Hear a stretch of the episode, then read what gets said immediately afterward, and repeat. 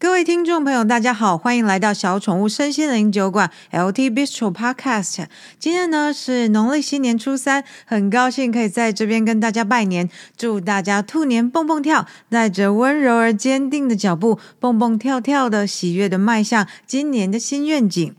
好的，今天我们的节目要来谈些什么呢？我们今天啊要继续来介绍赛斯这位能量人格元素。简单来说呢，就好像是在介绍《灵魂永生》这一本书的本文之前呢，让我们啊先花一点时间来更深入的了解一下这一位作者，让我们来谈一谈他的生活环境啊，他的特性，他的工作伙伴，并且稍微简单的介绍一下他的工作类别。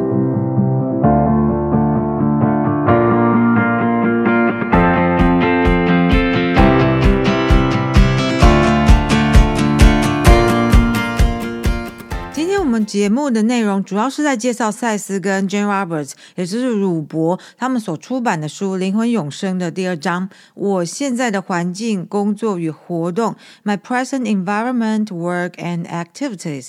大家知道赛斯的书它是以第一人称口述的，所以说这边的我指的就是赛斯他本人。而他在这个章节呢要来跟大家介绍一下他这个存有，他这个人格所处的环境，他这个存在形式的特性是什么，还有他的同事、他的工作伙伴是什么样的存在体，以及呢赛斯他的职业。嗯，哈，我用职业好把它讲很拟人化哈、哦。赛斯他的职业类别，他的工作，他来地球传讯出书的目的是什么？那最后呢，关于工作的这个部分呢，我们会先只讲一点点，因为再到下一个章节呢，又会有更完整的一个章节来介绍赛斯的工作。好，我觉得啊，这个书的目录章节安排实在是很有趣，而且真的是结构完整又严谨，又很顺应，就是可以让地球人能够去吸收了解的方式来一步一步的规划。那怎么说呢？大家回想一下，我们前面两集的内容在谈赛斯是谁，以及赛斯为什么要写书给地球人看，还有就是说赛斯跟鲁伯之间，就是这个嗯，赛斯这位高龄还有鲁伯这位地球人通讯者，他们之间是怎么通讯的。而在那那时候也有稍微讲一下他们以前过去世的一些因缘这样子。而接下来呢，今天我们要讲的这个章节呢，也会更深入的介绍赛斯这个人。嗯啊，不对，应该说赛斯这位存有。好啦，其实我们讲这个人也只是统称一个生命体这样子。好，那赛斯这位存有，这位作者这样子。好，这个其实就蛮像我们平常在介绍一本地球人写的书的时候，也是会先介绍一下这一位作者的出生、成长啊、人生历练一样，就是那个整个。那个顺序是蛮像的。而尤其呢，赛斯他目前又不是地球人嘛，那他也没有说他是神啊，所以说他又不是人，他也不是神，那么他到底是什么呢？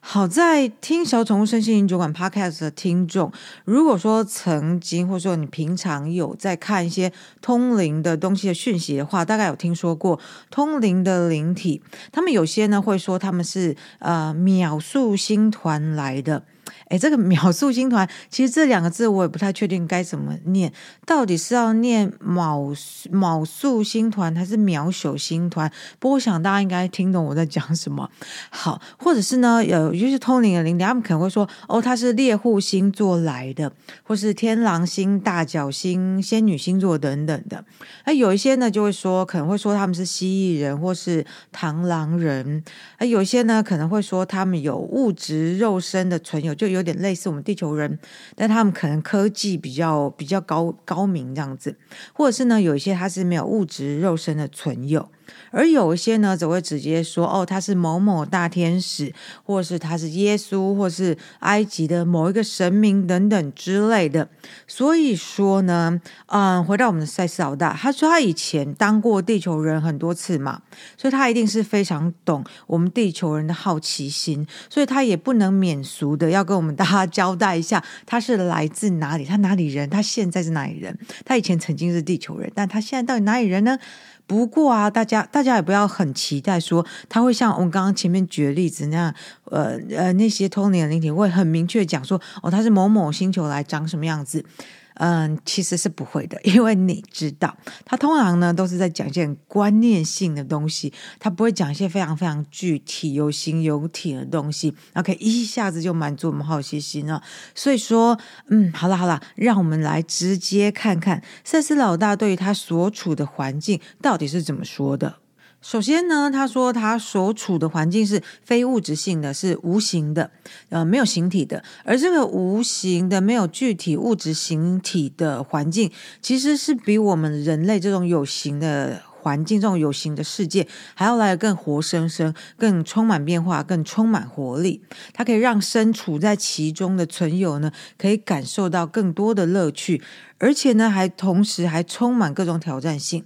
他们嗯，就说他们不像我们人类是住在呃，就是永久性的结构里，就是不管是我们人不管是住在茅草屋还是砖瓦房还是木造的房子还是钢筋水泥的建筑物里面，这人类盖出来是比较有一种永久性的感觉。那我们早上从嗯住的地方醒来，起床睁开眼睛看到是同一个就是封闭式让人类窝在里面感觉很安全的房子，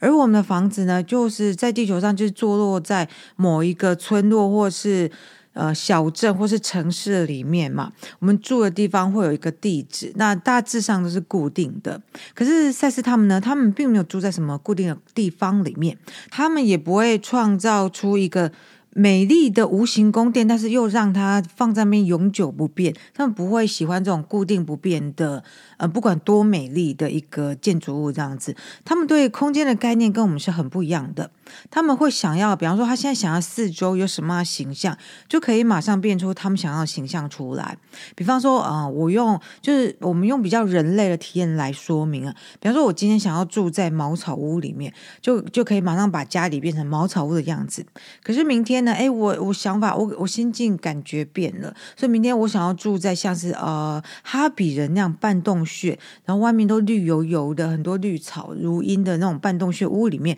就可以马上把家里创造成半洞穴屋的样子。然后后天呢，哎，想要住在那种比较豪华一点，像凡尔赛宫的地方，就可以马上把家里又改造成凡尔赛宫。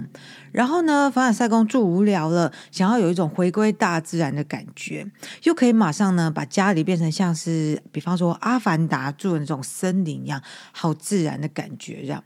那我这样形容，大家有没有可以感觉，觉得就可以感受到那种很活生生、很充满变化、很充满活力跟乐趣的一种居住环境的感觉？好，不过我们这样用讲了，听起来好像很有趣，对不对？好像大家哦，我也好想去体验看看。可是啊，想想看哦，这这这用力的想想看。这种状况如果真的发生在人类身边的话，其实我们人类是会吓到的，我们会觉得很迷惘，很不知所措，因为我们其实是已经很习惯身边的东西，这种物质性的东西都是有一种一致性、稳定性，就是不太会突然之间就变的这种，我我们很习惯这种稳定性。那我们所以如果突然把我们放到那一种他他那样的环境，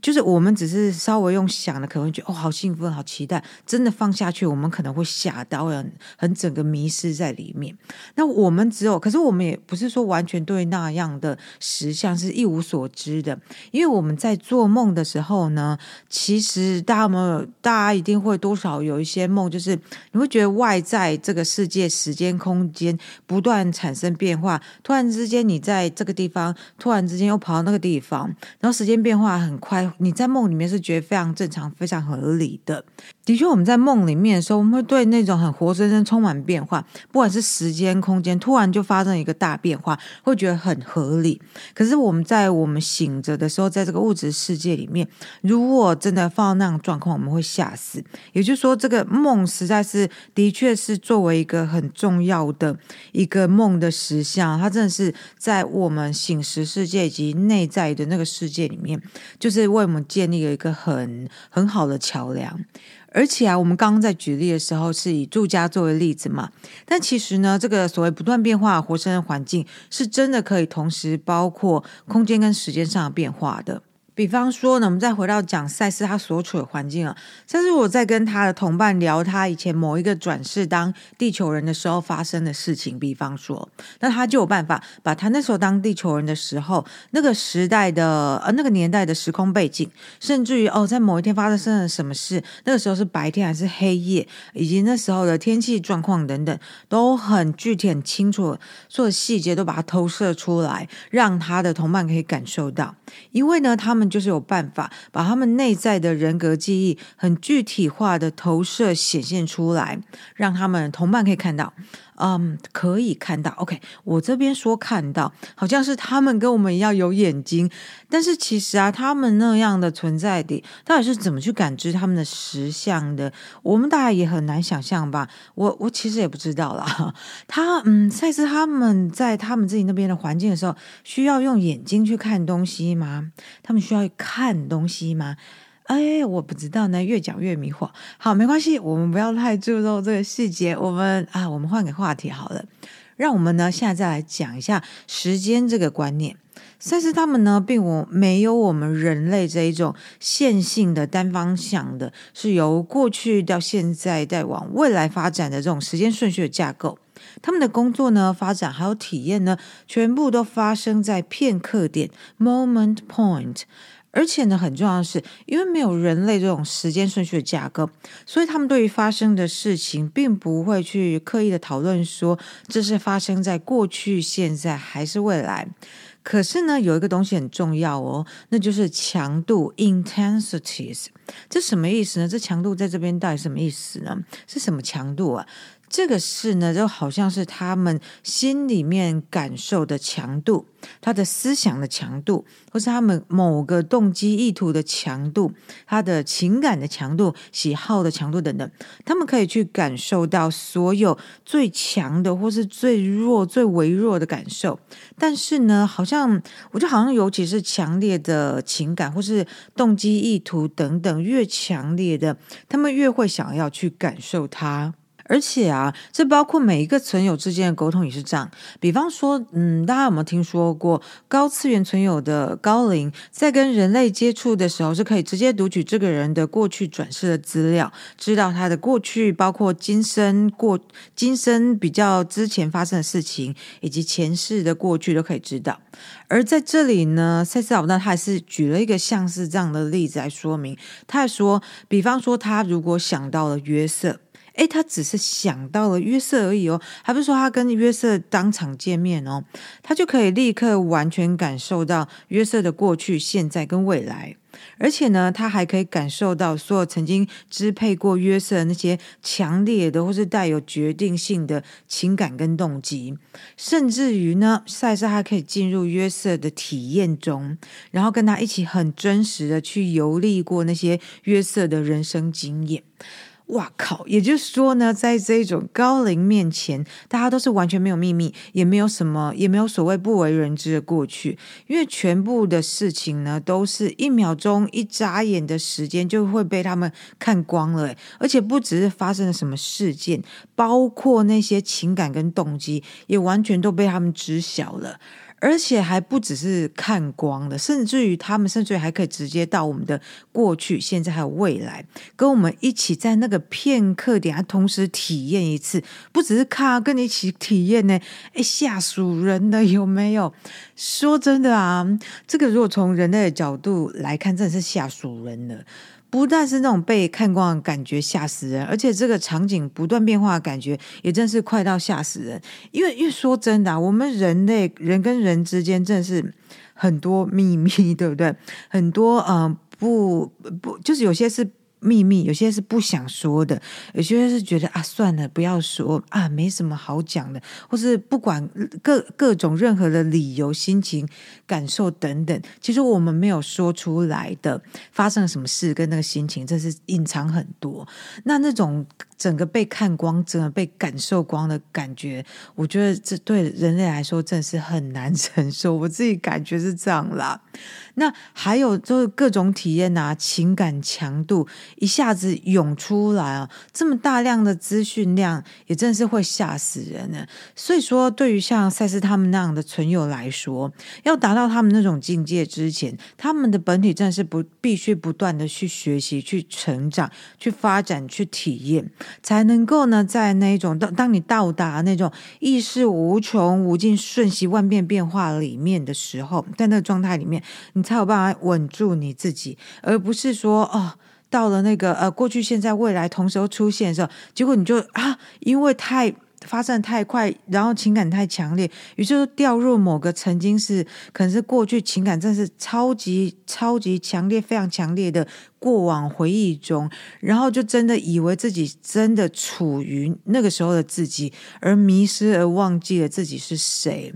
而且啊，这个听起来好像这种状况真的在赛斯他们那样的存有也真的有可能会发生呢。如果啊，它真的发生了，被这些经常不断的刺激给迷惑住，而且甚至是忘记自己是谁的时候，这样的话、啊、又就只好等到自己又再度的觉醒，然后回忆起自己是谁了。所以说这听起来这个觉醒这件事哦，它好像是一层又一层，在每一个不同的呃次元存在之后的时候，都还有它那个层次的觉醒。诶，比方说我们现在在地球上的地球人，大家在比方说在身心灵上追求一种开悟解脱境界，追求一种觉醒。好，假设真的说觉醒了，然后往上提升到了下一个次元，但是并不是听就是听赛斯他现在这样讲，并不是说哎这一次的觉醒就是永远就是觉醒之后只要不断继续去学习跟体验而已。好像你到了不一样的次元，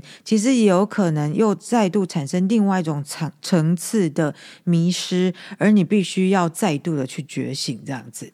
好啊，我们说到这边，我实在是觉得很妙。想想看，我们自己哦，我们在身心灵学习成长的道路上，不是也有一个说法，就是说我们这些人生旅程最重要、最核心的目的，就是要回忆起我是谁吗？而我们现在在这个花花世界里，其实也是一种跟自己的原本心性有了隔阂，而要找回真正的自己，重新回到明心见性的状态的一段生命旅程吗？可是怎么听起来也跟赛斯老大他描述他们所处的环境、所处的状态，也有一些架构类似的感觉，对不对？好像那个差别主要就是在于我们所感知的这个外在环境的变化变化算是比较慢的，而且我们能我们呢只能够感受到当下这一刻，而赛斯他们所感知的外在环境的变化是比我们快不知道几千几万倍甚至于几亿倍的，而且还是过去现在未来的体验同时一起来。所以呢他很强调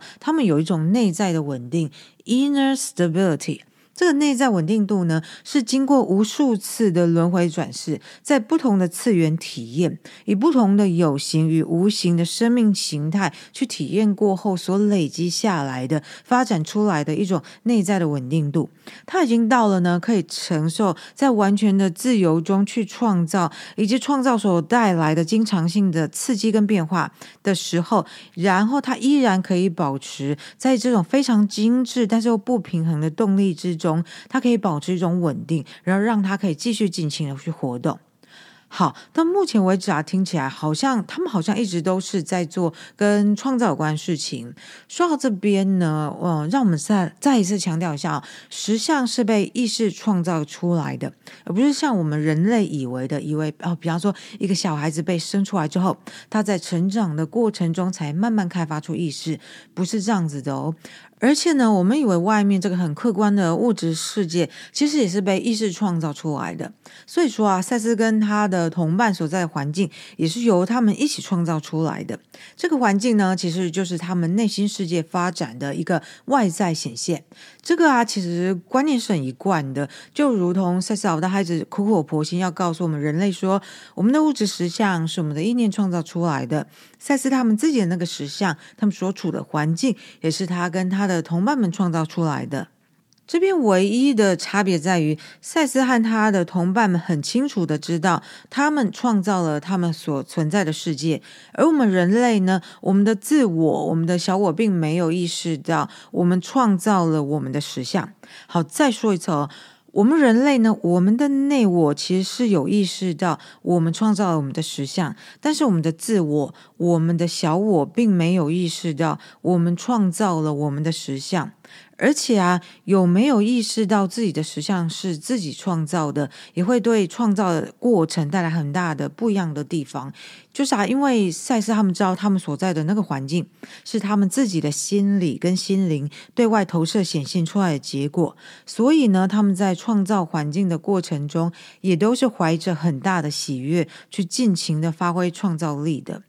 不过啊，说到这里，如果大家听了感觉很向往的话，还会想说，诶，那能不能有机会去那边走走逛逛，见识见识的话呢？赛斯老大还直说，他说啊，我们人类可是没有办法说哦，这一辈子功德圆满之后就可以马上去他那边玩的，因为他跟我们之间境界差别太大了嘛。我们要去他那边之前，我们还要先在物质实相里面轮回转世很多次，等到我们在物质实相都修行到功德圆满之后，再去其他的非物质实相继续体验创造之后呢，然后都修行到功德圆满之后，也许有一天啊，就可以去他那一个非物质实相，去那边找他玩啊。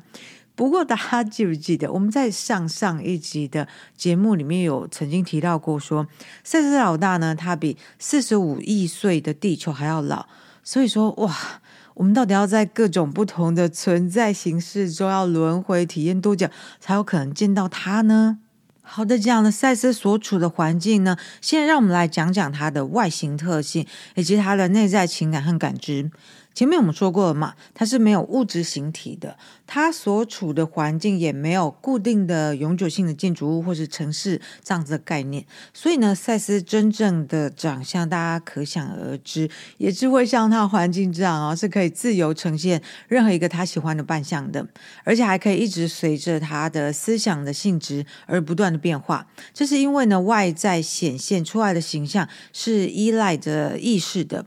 可是啊，想想看哦，既然这个外在的形象都已经是他们自己意识的显化了，不像我们出生就长这张脸嘛，是爸妈的基因决定的，那么为什么他们的形象还要不断的变来变去呢？这是因为啊，他们的内在经验、内心世界，其实每一个时时刻刻都会有些细微的变化。而因为赛斯和他的同伴们都已经知道，也充分掌握了把能量具体化，显现出影像、热度、强度之类的这种内在法则，所以他们要让他们的外在形象跟随着他们内心的细微变化也是很容易的。而且呢，我们人类通常听到这样的描述都会觉得说，哇，他们跟我们好不一样哦。可是呢，我我自己常常觉得赛斯老大他实在是很长，就是很佛心来着，因为他接下来呢都会再接一句说，我们人类其实也可以，只是目前呢是在我们没有意识到的层面发生而已。所以啊，他才会跑来地球这里，还有其他像我们这一类的星球上，想要告诉我们这个次元的存有这些知识，然后让我们的人类的自我，也就是说我们的小我，也可以听闻，可以知道，并且更进一步的呢来熟悉这些知识。好，其实说到这里，好像我们其实我们可以自己想想自己哈，我们人类的确从某一种程度上来说，有像他所讲的，可以去形成我们自己的肉体形象。比方说，大家会不会觉得说，我们跟地球上其他动物比起来，在外形上有一个不一样的地方在于，诶，我们可以以服装、发型、佩戴的饰品、包包、鞋子、帽子、手套等等来做造型啊，来展现我们的个性、我们的个人特色。而且呢，我们的就算我们的脸好了，我们相貌、我们的面相，其实也有一种相由心生的改变。就好像有人会说，嗯、呃。不知道大家有没有听过这种说法，一个人的长相四十岁以前是爸妈给的，四十岁以后是自己给的，因为那个时候呢，我们的外表已经呈现出来一种相由心生的结果了。而当然啦，赛斯老大说我们在做的是不止这样，他说我们其实也正是在每一刻把我们对于我自己是什么的内在概念显化成我们的外在形象跟肉体，而且我们身体上呢还会有化学跟电磁性的改变。这是因为啊，任何一个意识都是与生俱来就有改变形象的能力，而且好啦，你你知道吗？他都会讲的比较深奥一点，让我们听得很爽，感觉说哦，原来我自己也是如此的特别，如此的有能力哦。好，那当然啊，照这样说的话，任何一个意识都是与生俱来就有改变形象的能力的话，当然呢，植物跟动物它们也会有这样的能力。比方说呢，如果我们科技上有办法，